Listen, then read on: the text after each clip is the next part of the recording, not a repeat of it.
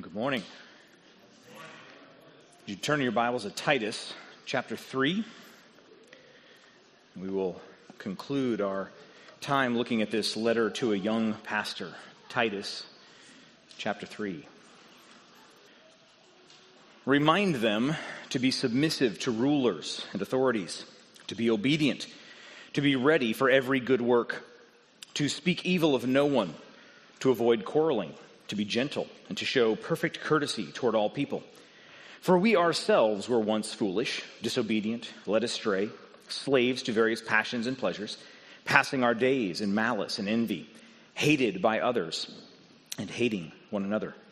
But when the goodness and loving kindness of God our Savior appeared, he saved us, not because of works done by us in righteousness, but according to his own mercy, by the washing of regeneration and the renewal of the Holy Spirit, whom he poured out on us richly through Jesus Christ our Savior, so that, being justified by his grace, we might become heirs according to the hope of eternal life. The saying is trustworthy, and I want you to insist on these things, so that those who have believed in God may be careful to devote themselves to good works. These things are excellent and profitable for people. But avoid foolish controversies, genealogies, dissensions, and quarrels about the law, for they are unprofitable and worthless. As for a person who stirs up division, after warning him once and then twice, have nothing more to do with him, knowing that such a person is warped and sinful. He is self-condemned. When I send Artemis or Tychicus to you, do your best to come to me at Nicopolis, for I have decided to spend the winter there. Do your best to speed Zenas the lawyer and Apollos on their way. See that they lack nothing, and let our people learn to devote themselves to good works so as to help cases of urgent need and not be unfruitful. All who are with me send greetings to you. Greet those who love us in the faith. Grace be with you all.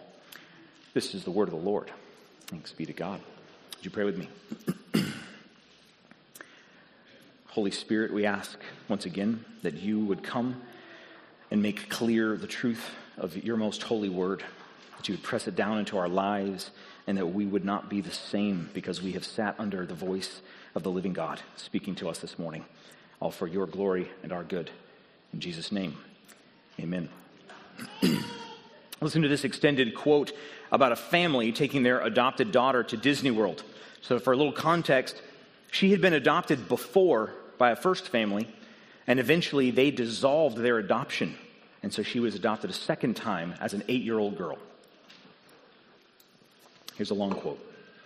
I never dreamed that taking a child to Disney World could be so difficult, or that such a trip could teach me so much about God's outrageous grace. For one reason or another, whenever our daughter's previous family vacationed to Disney World, they took their biological children with them, but they left their adopted daughter with a family friend. Usually, at least, in the child's mind, this happened because she did something wrong that precluded her from going on the trip. And so by the time we adopted our daughter, she had seen many pictures of Disney World, and she'd heard about the rides and the characters and the parades. But when it came time to passing through the gates of the magical kingdom, she had always been left outside. Once I found out about this, I made plans to take her to Disney World. I had thought I mastered the Disney World drill, but what I didn't expect was that the prospect of visiting this dream world would produce a stream of downright devilish behavior in our newest daughter. In the month leading up to our trip, she stole food when a simple request would have gained her a snack. She lied when it would have been easier to tell the truth. She whispered insults that were carefully crafted to hurt her older sister as deeply as possible. And as the days on the calendar moved closer to the trip, her mutinies multiplied. A couple days before our family headed to Florida, I pulled our daughter into my lap to talk through her latest escapade. I know what you're going to do, she stated flatly. You're not going to take me to Disney World, are you? The thought actually hadn't crossed my mind, but her downward spiral suddenly started to make more sense. She knew she couldn't earn her way into the magical kingdom. She had tried that and failed several times. So she placed herself as far as possible away from the most magical place on earth. I asked her, is this trip something we're doing as a family? She nodded, brown eyes wide and tear-rimmed. Are you a part of this family? Again, she nodded. Then you are going with us. Sure, there may be consequences to help you remember what is right and what is wrong, but you are a part of this family, and we are not leaving you behind. That is an excerpt from the book Proof by Daniel Montgomery and Timothy Paul Jones. Highly recommend that you pick up that book and work through it. Proof, Proof. It is a fitting introduction to today's sermon because of his discussion of outrageous grace, because that is essentially, to summarize, the thrust of Titus's argument here in chapter 3. We will look at this text under 4 points, again proving the Baptists are not slaves to three-point sermons. Here's our 4 points on the board, as you can see: how the church behaves in the world, how God saves his people, how to discipline divisive people, and how to put these things into practice. So first, how the church behaves in the world. Look again at verses 1 through 3 with me. Remind them to be submissive to rulers and authorities, to be obedient, to be ready for every good work, to speak evil of no one, to avoid quarreling, to be gentle, to show perfect courtesy toward all people. For we ourselves were once foolish, disobedient, led astray, slaves to various passions and pleasures, passing our days in malice and envy, hated by others and hating one another. He opens with remind them. Two shifts have kind of taken place, in that in chapter 2 we saw teach. So he's to instruct maybe in some new things, you might say, but remind is clearly something they already would have known. And them, now he's specifically speaking about the church as a community, as a corporate body, you could say. Remind them to live a certain way, in particular, to live submissively and obediently to authorities. And this would have been common sense in the Greco-Roman culture. You want to defy authorities. And so he says, remind them that this is the reality of how you're supposed to live. Speak no evil of anyone. Now, what is, of course, shocking is we read that in our day, and that almost seems backward to the entire cultural situation. Because almost all political conversation today is essentially characterized by speaking evil. It's all ad hominem. It's all attacks. It's all seeking to blow up people. And so because of that, all of our politicians have to do as much grandstanding, or the new term the younger folks like to use is virtue signaling, to try and demonstrate how much virtue they have so the next attack doesn't completely wipe out the scales of virtue and vice, as it were. Let me give you an example of this. This past week, President Trump retweeted a compliment from an author. This is what the author said. President Trump is the greatest president for Jews and for Israel in the history of the world, not just America. And the Jewish people in Israel love him like he is the king of Israel. They love him like he is the second coming of God. I don't understand how a Jewish author could say that, because Jews don't believe God has come yet, but leave that aside for a second. The truly just mind-blowing thing to me is that the president retweeted it. Like, if the author has that opinion, so be it. But the president's like, virtue signaling, like, look at how much I'm loved. It's fascinating. The first thing that came to mind when I read this was, seriously, it was the picture of Nebuchadnezzar from Daniel chapter 4. Remember, he stands and he looks at his vast kingdom and he's like, I am amazing. And God humbles him, causes him to grow feathers and fangs and talons and to eat grass like a beast to humble him. It's incredible the way that our political conversation is shaped by slander, and then responding with virtue signaling. We see it all over us. But here's the thing. Regardless of how much you may love or dislike our certain political figures, this text is quite clear. We are commanded to speak no evil about them. None. Speak no evil. And then did you notice the grounds, the reason in verse 3? You could actually say, because the reason we don't speak this way is because we ourselves were once foolish, disobedient, led astray, slaves to various lusts and passions. That's why we don't speak that way. Because we dare not imagine for a second that we are not just as capable of all the grandstanding and bloviating, that we ourselves know that we were saved by radical grace, as he's going to go on to say in this passage. But a second reason, if you're a Christian here this morning, why you simply must not get overly worked up on either end of the political spectrum is because God is sovereign over the nations. Isaiah 40:17. All the nations are as nothing before him. They are accounted by him as less than nothing and emptiness. Or the passage I mentioned before in Daniel chapter 4. When he finally gets his senses back, this is what he says in Daniel 4:34 and 35.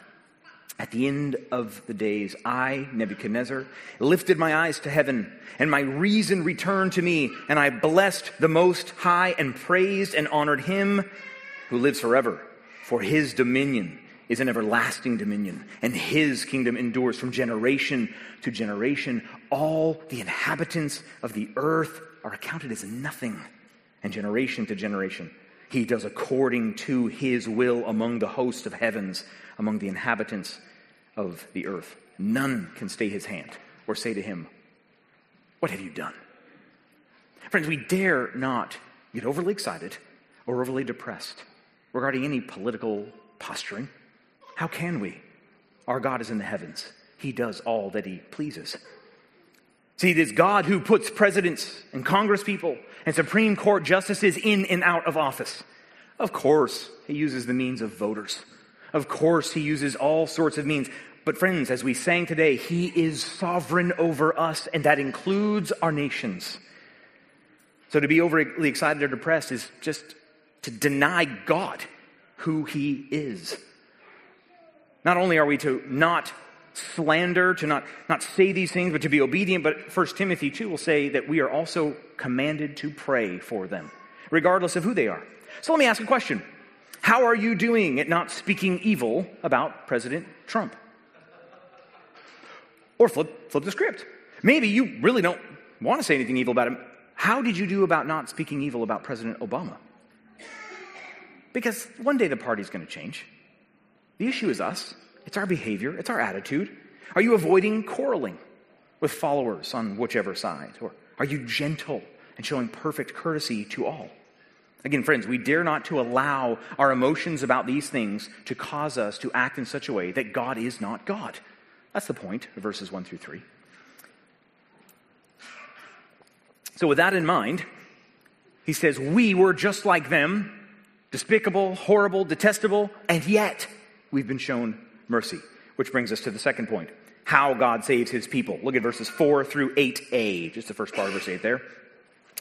But when the goodness and loving kindness of God our Savior appeared, he saved us, not because of works done by us in righteousness, but according to his own mercy, by the washing of regeneration and renewal of the Holy Spirit, whom he poured out on us richly through Jesus Christ our Savior, so that, being justified by his grace, we might become heirs according to the hope of eternal life. The ESV says, the saying is trustworthy. I prefer the NIV or CSB that sees that as a sentence, as this saying is trustworthy, or this is a trustworthy saying. We'll stop there. The long sentence of verse 4 through 7, once again, similar to the one in chapter 2. It has a compound subject, which is the goodness and loving kindness of God our Savior, and the action is appeared. It has happened. It has presented itself in space, time, history. And how it is that this appearing has taken place is spelled out in verse 5. First, it says it didn't appear because of us, not from anything we did, but it did appear because of God, of his own mercy, he saved us. And then he gives us the means by which he saved us there. You see that? By the washing of regeneration and the renewal of the Holy Spirit. And then finally, we get the purpose clause, as it were. That, the result clause, resulting in verse 7, we were justified. So why is it so important for him to, in this context, where he speaks first about the fact that we need to obey political leaders, to then transition to our salvation being radically of mercy? Why is that so important? Well, because as he started to do in chapter 2, and as he's going to do in a minute, he's going to press really hard on this issue of we are all called to be those who are living and doing good deeds, good works. But he has to clarify, I'm about to call you again to good works, but these good works flow from the radical mercy of God, which saved us. In other words, put it this way, no one by their good works, unlike the political system, and unlike the pagan gods, as we'll talk about in a minute, good works never buy you any credit with this God, because he saved you by sheer mercy, by pure grace. So instead, he says, no one can know God, because it's all of mercy. Paul puts this same idea elsewhere in Romans 11, in what was the doxology, or this hymn of praise. In Romans 11, 33 through 36, he puts this idea. Oh, the depth of the riches and wisdom of God. How unsearchable are his judgments, how inscrutable his ways. For who has known the mind of the Lord? Or who has been his counselor? Or who has given to him that it might be repaid? Rhetorical question, nobody. For from him and through him and to him are all things. To him be the glory forever. Amen. No one can put God in their debt. He saves by pure mercy. Our good works don't earn us anything. Now, the reason why this is so important for us in our day is similar to theirs and theirs. See, in their day, why this was so important to hear was this. The ancient pagan gods worked like this. They worked on like a, I'll scratch your back if you scratch mine mentality. So what you would do is you would go to the gods and you would do a sacrifice. Kind of like, hey, I was really nice to you, Poseidon. I got to go on a sea voyage. Don't drown me. Don't sink my ship. So you'd scratch the god's back and you'd hope that he would be favorable to you. That's the way it worked in the ancient world with the pagan deities. You scratch God's back, he scratch yours. Well, what's the problem? Well, you spent much time reading anything about the ancient pagan deities. They were pretty moody. And they would be like, I decided I'm not that favorable with you. And they might shipwreck you anyway. So that was the ancient reason. That's why it was so important to press this salvation by the radical mercy of God alone. But here's why it's so important for us today. Is because, here's the thing. Our culture, and it's seeped into Christianity, has totally bought into this stuff. We've just changed the name. We call it karma. So many people today, you walk out on the street and you talk to your average person and they just assume karma is a universal law of nature. Something good happens to somebody, oh man, been working on my karma. Something bad happens, karma's gonna get you. You know, some people like to sit around waiting for karma to happen, you know, they're just like, I can't wait, that guy who cut me off, I hope he gets in an accident. And it's really wild, it really is. Particularly because you go back and see the Buddhist karma, it works nothing like that. We've westernized it and like McDonaldized it, like your way, right away karma. I don't understand. Seriously, but here's the thing about karma is it's seeped into the church. And so there's so much that passes as American Christianity, which is really just karma with a Jesus sticker on it. That's all it is. So here's an example. We find this particularly, the most potently, I would say, in the prosperity gospel and similar type things. So here's an example. Bethel pastor Bill Johnson wrote this. Our success is simply a matter of radical obedience. Notice the connection. Success is radical obedience. He goes on. We make our way prosperous through obedience. That's karma. He says the same thing about healing. It is important to recognize that progress of what God is doing in a person's body and give thanks. So as you see people getting better, you continue giving thanks because healing increases in an atmosphere of thankfulness. Do you see what he's saying? If you're good, if you're obedient, you scratch God's back and he scratches yours. That's not Christianity. That is karma with a Jesus sticker on it. Paul says, none of it. He will have none of it.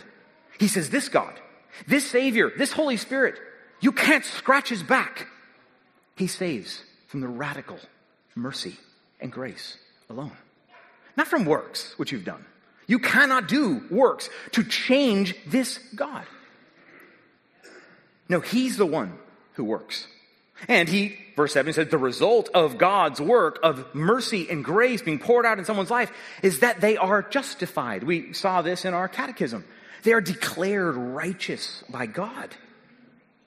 And our status as heir, our inheritance is assured, not because of works done by us. We're like the little girl. We cannot earn our way there. Someone else had to pay for our trip, had to take us there. So here's a radically practical reason for this lesson, that God never owes us anything. Ray Ortland's little book, Gospel, you can get it, it's free in the back, we give them away, it's a little green book. He says this, the doctrine of grace creates a culture of grace where good things happen to bad people A gracious church culture proves that Jesus is the Holy One who forgives sinners. He's the King who befriends his enemies. Friends, if we are saved by grace alone, then the ground is completely level at the foot of the cross. There are no super saints. There's no one who got in because they were a little better. No, the ground is level at the foot of the cross. So praise God for an opportunity yesterday to have a block party and to invite people from the neighborhood, some of which are living some radically broken lives, and getting to sit down with them and say, here is the gospel. You too can be saved. Repent and believe in the King. I thank God for many of you who got to have conversations like that yesterday. Continue to pray for this neighborhood. But no matter how messed up someone's life is, because we are saved by grace alone, then we all come on the same basis because of who he is and what he has done. Now, perhaps you're here today and you're not a Christian. You have not come to repent and believe in Jesus. I wonder if you've ever felt that Christianity is basically about cleaning yourself up. It's basically about me being the moral better. It's about just being polished. I hope you see that is the exact opposite of Paul's argument here. Paul's argument is that the difference between who we were and who we are is that the goodness and loving kindness of God has appeared, and he has saved us by mercy and grace alone. A second insight from this, understanding that God saves us through radical grace, is this, is that if you're a Christian here today, you should be overflowing with joy and the awe and wonder that he saved you by sheer grace. Illustrate this with a comedian years ago was on a night, one of those like late night shows or something, and he was talking about how everything is amazing, but nobody's happy. We're all these complainers. And he talks about how ungrateful our culture is. He says, people want to talk about delays, airline delays. He's like, delays? New York to LA in 5 hours, and you want to talk about delays? Really? It's like, I sat on the runway for 20 minutes, and then we traveled out, and it was 40 more minutes before we took off. And he's like, and then what happened? Did you partake of the miracle of flight, you non-contributing zero? Did you sit in a plane in the sky as you traveled across the globe? He's like, 5 hours. It used to be 30 years to get from New York to LA. Half of you would die, another half of you would be born, and you want to talk about delays? But here's the best part. He says, seriously, we don't think about this stuff. He goes, every second of every flight, every passenger should be sitting there just going, wow! Because you're sitting in a chair in the sky. But friends, wait a second. If you're here this morning and you're a Christian, you are partaking of something so much more wondrous than human flight. You have tasted of the heavenly gift. You are seated in the heavenlies with Christ Jesus, Ephesians 2 says. So friends, our lives had better overflow in awe and wonder and joy because we've been saved by radical grace. But realizing we've been saved by grace, realizing that this sound doctrine is the thing, he says there in verse 8, that is a trustworthy saying. It means we have to protect it. We have to be careful. And so that's going to bring us to how to discipline divisive people. Look at verse 8b through 11. And I want you to insist on these things, so that those who have believed in God may be careful to devote themselves to good works. These things are excellent and profitable for people. But avoid foolish controversies, genealogies, dissensions, quarrels about the law. They are unprofitable and worthless. As for a person who stirs up division, after warning him once and then twice, have nothing more to do with him, knowing that such a person is warped and sinful and self-condemned. Did you see the contrast laid out here? Paul does this a lot in this letter. Verse 9 and verse 8 contrast some things. So first, there's those who have believed God are devoted to good works, and they are to avoid controversies and quarrels. Good works are excellent and profitable. Quarrels and controversies are worthless and unprofitable. You see how he's just like he did in chapter 1. He's pitting these things against each other. And Paul goes on to detail how to discipline a person who stirs up division, is divisive. The original word there is heretikos, a heretic in the classic sense. Now that has come to mean someone who splits off of or divides or breaks off of established orthodox truth.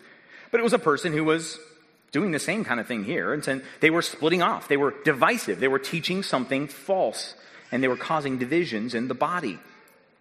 So Paul lays out a form of church discipline. And this is church discipline similar to what we find in Matthew 18. That if a brother or sister sins, you go to them. And you go to them again with someone else. And then finally, if they still will not listen, you bring them before the church. Because the church is the one with the final authority. They're the ones with the keys to the kingdom to bind and loosen. But here's the thing. The moment you hear that, particularly if maybe you're here today and you're from a church background that hasn't done church discipline or you're not a Christian, the practice of church discipline sounds a little brutal. I mean, it sounds harsh. Like you're excluding people? I mean, what if they're just genuinely curious? What if they're asking questions? What if they're trying to figure things out and you're sitting there kicking them out? Well, that's why there's a process of you go once, and then you go twice. You go once. Notice you're teaching something that is false. Stop. The point is to restore them. That's why there's two. You go once and you plead with them to bring them back, to restore them. You go again, if they continue, to plead with them, to bring them back and restore them. All discipline is restorative. You're seeking to repair the relationship and the brokenness there. But there's still this question of like, but I mean, our whole culture feels that excluding people is basically evil. It's bad to exclude anyone. But is it? Let me give you a personal example from my own life. So I grew up and my dad, when he was sober, was one of my favorite people. He was wonderful. But he had a lifelong struggle for the most part with drugs and alcohol. And in the deepest throes of his heroin addiction, he would steal and do everything he could to support his addiction. It would have been the most unloving thing imaginable if I just kept handing him money. I would have been funding his destroying of his life and soul. Do you see the problem here? If a person is in the throes of addiction, they're so blind to the truth and reality that you have to, for their sake, for their safety, you have to exclude them. You have to protect them from themselves. That's what church discipline is. When the body of the church sees someone doing something and going in a direction that's going to destroy their soul. And so we step in and seek to exclude them, to protect them from themselves with the hope of restoring them, with the hope of bringing them back. So I would just say, friends, church discipline is not harsh at all. It is the most loving thing you can do. And that is also why you have to have church membership. Because that tells you who it is you have the authority to and who you are responsible to care for. Praise God. I am not responsible to go park on Benny Hinn's or Todd White's or Bill Johnson's front door and tell him you're a false teacher. That's not my responsibility. We're called to care for the members of this church.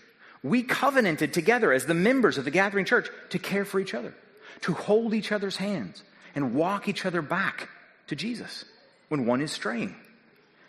So you have to have membership in order to obey the command to discipline. Otherwise, you have no grid to do it. There's one other little point here you have to see. Did you notice how verse 9 and then verse 10, there's another contrast that plays out? All of a sudden, now there's these false teachers that are foolish and unprofitable. But then in verse 10, it says, and warn him once and have nothing to do with him. But the context here is interesting because what it's doing is it's going to contrast good works with false teaching. So good works with good teaching and false works with false teaching, as it were. You'll see this play out in the next section, in our last point here. So look at these last things, how to put these things into practice. Verse 12 through 15. When I send Artemis or Tychicus to you, do your best to come to me at Nicopolis, for I have decided to spend the winter there. Do your best to speed Zenas the lawyer and Apollos on their way. See that they lack nothing, and let our people learn to devote themselves to good works, so as to help cases of urgent need and not be unfruitful. All who are with me send their greetings to you. Greet those who love us in faith. Grace be with you all. Do you see, now that's where the contrast comes out. He says, speed Zenas the lawyer and Apollos on their way, which means you're devoting yourself to good works, to not be unfruitful. So good works in this section is primarily bound up with gospel ministry. It's primarily bound up with making sure that the gospel continues to go out. that is contrasted with the false teaching that's going on above. Do your best to speed them along. That's what it looks like. There's an evangelistic purpose to mission, to the work of the church. As we saw in the last chapter, we saw that as Paul wrote to the different groups, the old men and old women and young men, and he said, what? That you are to adorn the gospel. Well, it's the same thing you have here, the same concept, but Paul connects it specifically with good works and gospel mission. Every Christian is a missionary. Mark Dever says it poignantly. He says, if you say to me, I'm a Christian, but I don't disciple, I want to say, I don't know what you mean by that. Because by definition, a Christian is someone who disciples people and is being discipled. He says, I'm a Christian, but I don't evangelize. He says, I don't know what you mean by that. Because a Christian, by definition, is someone who evangelizes. That's what a Christian is. And that's what good works are devoted to, Christian mission, evangelism. But let me practically kind of show you how this is also worked out in the rest of the New Testament. Paul's prayers are radically evangelistic and discipleship focused. Go through Paul's prayers and you will see over and over again how he prays for people to grow in their love and awe of the gospel. Let me give you an example from Ephesians 1, 15 through 19. For this reason, because I have heard of your faith from the Lord Jesus and your love towards all the saints, I do not cease to give thanks for you, remembering you in my prayers, that the God of our Lord Jesus Christ, the Father of glory, may give you the spirit of wisdom and of revelation and of knowledge of him, having the eyes of your hearts enlightened, that you may know what is the hope to which he has called you, what are the riches of his glorious inheritance in the saints, and what is the immeasurable greatness of his power towards us who believe, according to the working of his great might. Christian, a regular part of your prayer life should be pleading that the fellow members of this church would see and taste and know the glory of God. Members of the Gathering Church, you have that church directory for a reason. We're working on updating it, but so you can pray through the members that they too, that the eyes of their heart would be enlightened, that they would taste, that as Paul's going to go on to pray in Ephesians 3, that they would know the love of God which surpasses knowledge. That's what we pray for each other. And this is one of the things that the elders are discussing. That is, we took the summer off of the evening prayer, but we want to make this one of the central elements that we focus on in the Sunday evening prayer, is that we are called to good works, which primarily in this text are talking about mission and evangelism. That we want to pray for individual opportunities as people come to prayer. I'm witnessing to my neighbor, and we want to pray for that. I have an opportunity at my work, someone, a colleague, we want to pray for that. And so we are excited to kick that back off in the fall, and we hope that that will be a priority for you to come as we pray for good works in the shape of gospel, ministry, and mission. So with that, friends, we have come to the end of this letter to a young pastor. We have walked through Titus. So if you're someone who likes big ideas kind of encapsulated, here's a couple ways to summarize this book. God's authority flows downhill by calling elders to live and teach in such a way that the church will be protected from false teachers and that they will grow in their knowledge of sound doctrine and in godly living, which includes a longing to serve, so as the message of God's grace continues to go out. Or you can use verse 8, slightly paraphrased, because it summarizes the whole letter. I want you to insist on these things, the gospel and sound doctrine, the health-giving doctrine, so that those who believed in God may be careful to devote themselves to good works, evangelism and mission, because these things are excellent and profitable for all people. That is Titus. But as you can tell, we have to go at a certain pace. So there's so many more layers, and there's so much more to this book. And I want to draw out just one gem that is so wonderful from that big sentence there in verse 4 through 7. So one more time, look at it with me. But when the goodness and loving kindness of God our Savior appeared, he saved us not because of works done by us in righteousness, but according to his own mercy, by the washing of regeneration and the renewal of the Holy Spirit, whom he poured out on us richly through Jesus Christ, our Savior, so that, being justified by his grace, we might become heirs according to the hope of eternal life. What is missing in those verses contrasted with the way American Christianity typically talks about salvation? When we typically talk about, clearly that's a verse just explaining salvation, how it works.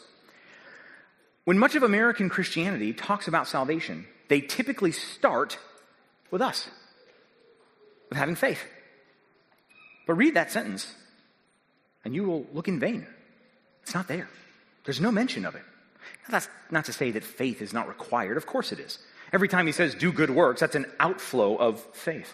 The letter began in Titus 1:1, for the sake of the faith of God's elect. So that's not my point, is that faith is somehow excluded. My point is this. We by default start our theology with men and what men need to do, with humanity.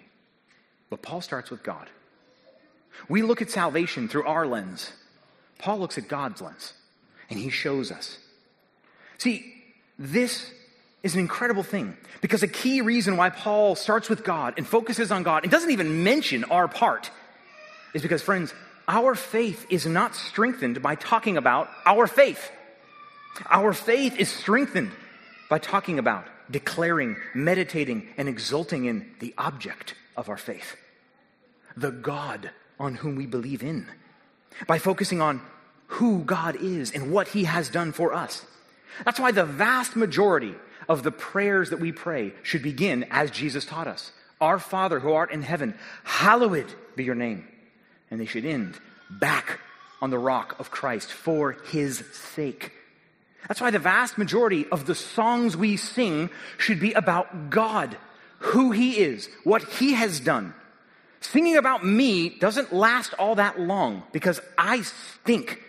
I'm going to fall apart. I'm going to fail. But he won't.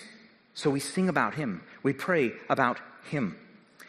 Now, the one last thing from this verse is flip back to Ezekiel chapter 36, which we read earlier in the service, because you're going to notice how this sentence in particular, and really the whole letter of Titus, he was spending much time meditating on Ezekiel. So if you flip back to Ezekiel 36, we'll look at verse 22. And you will all of a sudden be triggered to all these little hooks that he's been giving us throughout this letter. We'll read 22 through verse 27. Therefore, say to the house of Israel, thus says the Lord God, it is not for your sake, O house of Israel, that I am about to act, but for the sake of my holy name, which you have profaned among the nations to which you came. And I will vindicate the holiness of my great name, which has been profaned among the nations, which you have profaned among them. And the nations will know that I am the Lord, declares the Lord, when through you I vindicate my holiness before their eyes. I will take you from the nations and gather you from the countries and bring you into your own land. I will sprinkle clean water on you, and you shall be clean from all your uncleannesses. Think of purity in first chapter.